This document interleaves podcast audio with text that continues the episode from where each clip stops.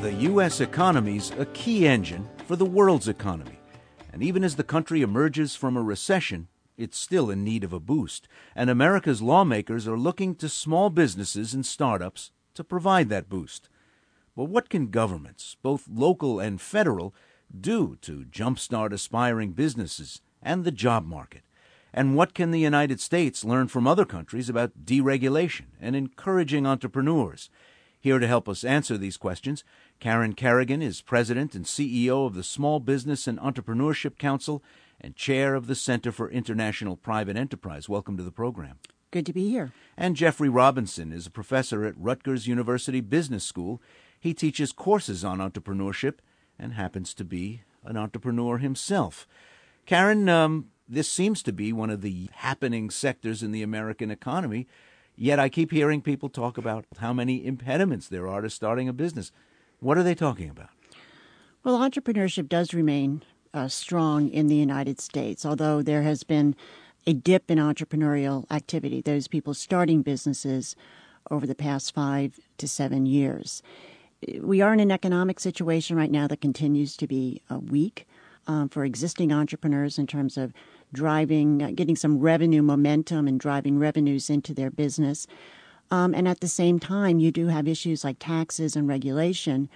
Um, and, and, also there there is competition, you know, for capital uh, around the world right now. I mean, access to capital uh, is a top issue. Professor Robinson, doesn't it make sense that startups are down? Uh, if you're afraid your customers don't have any money, uh, it might be pretty daunting to start a business.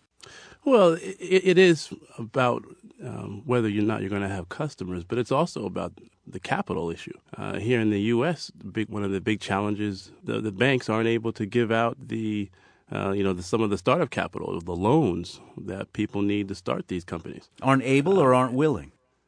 Well, so there's I hear mixed stories on this. When I talk to the bankers, uh, the actual small business lenders, they say that they are constrained by new regulations uh, you know, after our dip in, in uh, September of 2008, that the regulators uh, are not allowing them to have a risk profile that includes these small business loans.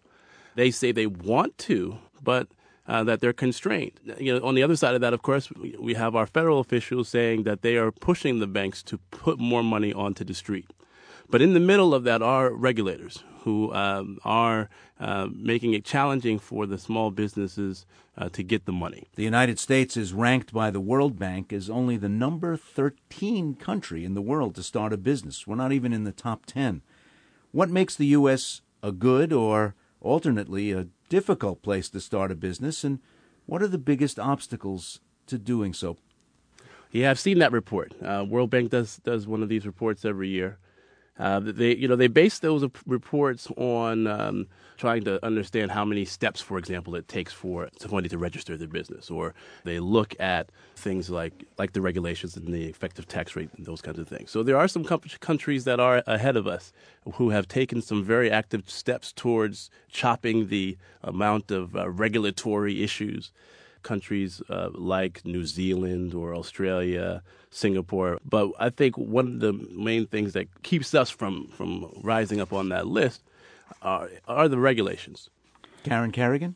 I think what really drags us down uh, is how low we rank as it relates to taxes and tax complexity. I think uh, we're ranked number 72 or something. I mean, that is a major challenge in the U.S., as is reflected uh, in the in that World Bank study. Well, Karen, what are other countries doing to encourage entrepreneurship that we aren't doing in the United States? I think we have to look at you know where the U.S. has been versus where some of these other countries uh, have been. Um, going from economies that were essentially restrictive and not free to now beginning to understand the importance of entrepreneurship and growing their economies. So they've uh, again made it more simple, you know, to pay taxes, making it easier uh, to start up businesses in terms of the number of processes and the paper work that you have to do, zeroing out capital requirements, encouraging trade across borders. Uh, we're coming up to an election. There's been a lot of criticism of the Obama administration on the part of the business community, in particular from the Chamber of Commerce. Just what are the differences between the parties, Karen, when it comes to entrepreneurship and regulation? uh, there are some differences. For example, on the tax front, you know, how are you going to tax individuals um, at the at the higher levels? How are you going to tax capital gains? What type of tax system um, are you going to have in the United States? I mean, how's that tax code going to look from a competitiveness perspective? And I think with the Romney proposal, you do get a little bit more clarity in that regard. With regard to regulation, I mean, certainly those in the small business community have a lot of concern uh, regarding the new health care law and what that's going to mean uh, in terms of their costs. Uh, they see their costs going up, uh, not going down. President Obama said he's willing to fix, you know, some of that law to make it small business friendly, perhaps in, improve some of the tax credits that are very complex and very difficult for most small businesses to use. Candidate Romney you know, said he will repeal it, you know, put together a, a more market oriented national competitive marketplace uh, for health coverage. If you talk to your typical small business owner, they will say, you know, gee, Romney is for regulating less, and President Obama, through his actions, whether it's Dodd Frank or through um, the health care law, is just cranking out regulations at a burdensome pace that are causing higher costs. Professor, if you start your own business and you are implicated by the Affordable Care Act, you must be doing okay. Don't those regulations kick in at a certain size business? Well, they do. They they kick in at a certain size, but I think there's another piece that I know some folks noted when this legislation was being uh, debated, is that a lot of people who have entrepreneurial ideas, especially those with high skills, don't pursue those ideas because they are worried about uh, health care. Uh, they are working in a corporation doing great things, but want to leave and, and, start their own business. But the reason that they stay is they, they fear that if they leave, they won't have any health care. So, uh, one of the uh, other pieces of this uh, health care legislation or potential impacts is that people will actually feel more comfortable leaving because they know that there's something there uh, that allows them to get some health care, and that may lead to more startups which again that starts sort of starts the uh, the process of us becoming even more of an entrepreneurial and innovative economy. One of the things we, we do at our uh, Rutgers Business School is we have uh, you know alumni events and business plan competitions, and we talk to our students, and uh, you know they they have to make choices. Um, they may have a great idea, but you know they have a family. Well, they have a great idea, but part of uh, you know sort of their risk calculation is if I leave my job I won't have um, health insurance. That's just one piece of their equation. Certainly, there's, there's, capital and whether it's a great idea and those kind of things. But I, I, know many people who've said, I just can't do it. Professor, earlier in the program, we took a particular look at the immigrant entrepreneurial sector and heard the story of an Argentine who was bringing in capital to the United States, but ran afoul of the visa system, found it so dauntingly complex that he ended up taking the business to Chile, where he found a more friendly environment. Are we a tough place to move to and get started? Actually, we are. You know, and I can think of a couple of other situations that sound similar to what you just described. This is one of the things that the new piece of legislation, the Startup 2.0 Act, is trying to address to create a, a pool of visas that would actually deal with um, not only the entrepreneurs like you just described, uh, who are bringing uh, you know investment into the, the United States, but also uh, we have all of uh, you know, even at our university students from around the world who are taking up uh, you know high technology uh, PhDs and master's degrees.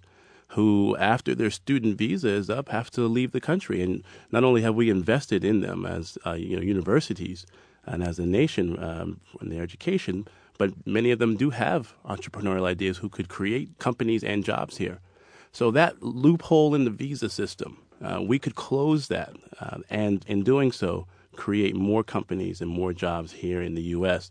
Have more companies available for investment from you know, some of the countries that are around the world. Is there an added layer of challenge that's brought in by a layer of government that simply doesn't exist in a lot of our competitors around the world, where there are state regulations, things like um, workman's comp, disability, unemployment insurance administered by states and localities rather than by the national system that makes it, well, just a little bit more complex than it might be in some of the places that are America's competitors. Of course. And and that's why at the state level, you know, we do encourage governors and legislators you know, to look at what they're doing from a tax perspective, regulatory perspective.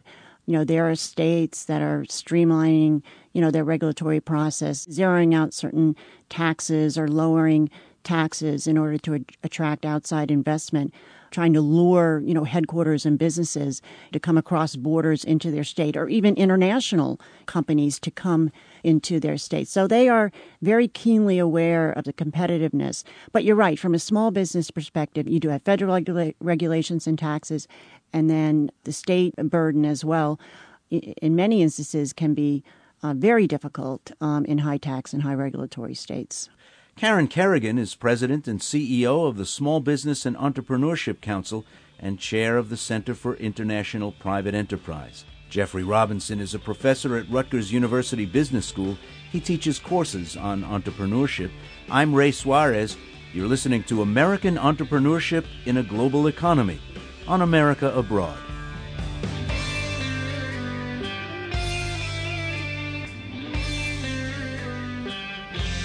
This hour was produced by Naila Boodoo, Stephen Cuevas, Martha Little, Andrew Euler, A.C. Valdez, and Jonathan Zinger. Additional production help provided by Flawn Williams. This program was made possible with the generous support of the John Templeton Foundation. Special thanks to Global Entrepreneurship Week, Endeavor Global, Startup Weekend, the Network for Teaching Entrepreneurship, and the Kauffman Foundation. I'm Ray Suarez and this is America Abroad from Public Radio International. PRI, Public Radio International.